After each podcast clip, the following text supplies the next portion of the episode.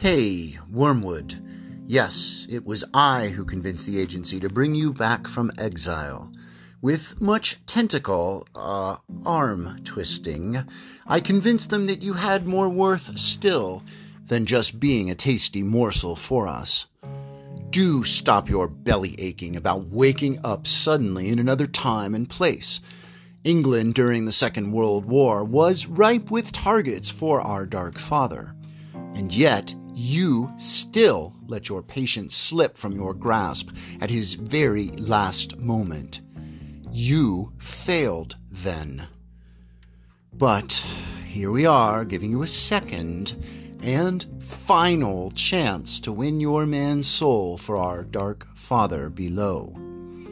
There is so much for you to catch up on about the new place you found yourself the USA in a still wonderfully violent period, the second fifth of the 21st century, 2022 to be exact. Before we go any further, you must know how things are done decades after you were last in the world. While you wrote to me yesterday, I no longer write, as it's so last century. Handwritten letters are slow, and I no longer have time for anything that doesn't move at the speed of electrons through the air. While you may choose to put pen to paper, I will only send you these brief voice memos. You see, I and the other managers in our Dark Father's webs of destruction are just too busy to stop and write. There are so many more ways to steal souls today than back when you were last active. And we have so many more committees and agencies set up to systemically lead individuals and entire social and political groups efficiently, rapidly, and wonderfully to our hungry mouths. My leadership and knowledge is in demand and I only have moments to dash off these recordings to you. Listen close to them through that device you were issued by our technology department. It's called, and this name always makes me laugh, a smartphone. it's one of the greatest tools our engineers have ever developed. Its power to ensnare souls is right up there with our other life devouring inventions the Black Death, nerve gas, nuclear warheads, and pornography in its power to utterly consume souls. For now, use your smartphone to listen and learn how to use your patient's smartphone to bring him to us. Time is short until he will vote in two days in the important U.S. election. He wants to vote in line with his faith, and you want to lead him to do this because what he thinks is his faith in the enemy's son is anything but this. Let me explain.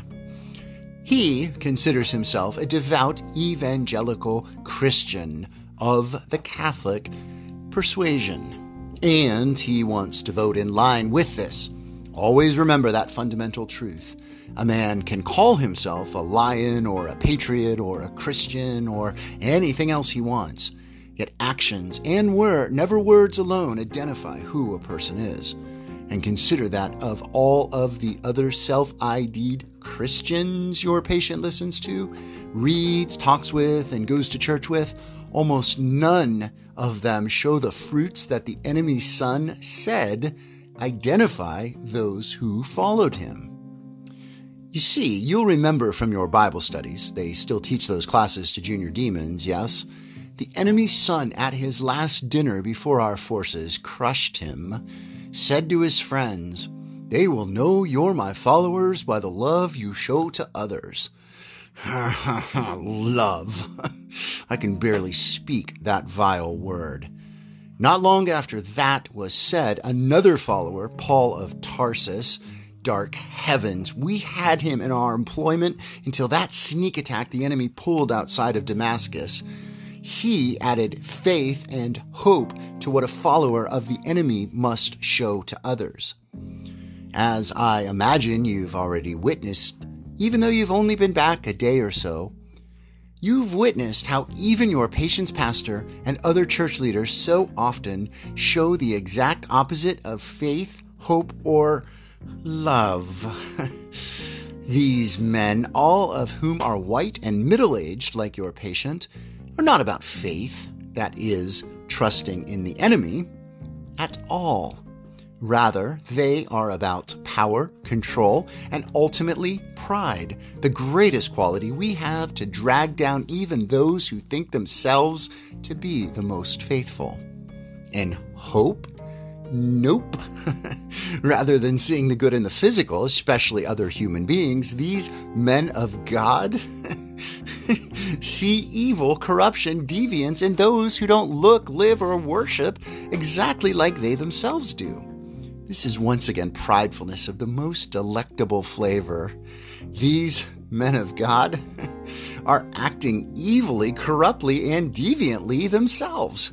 It is so delicious to see their rank hypocrisy made all the more yummy by how completely blind they are to it, and also how much they seek to hurt the exact people whom the enemy loves dearly as the enemy's son called them his little ones.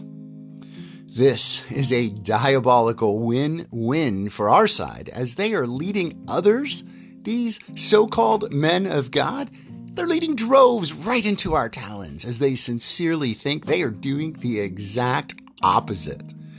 This is some of the best work our agencies are doing right now in the U.S., as it is wrecking more destruction every day and we predict much more carnage after the vote in the next days.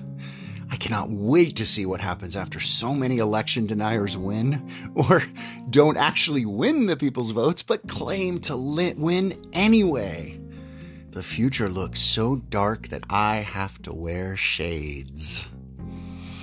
Well, this should get you started molding your patient.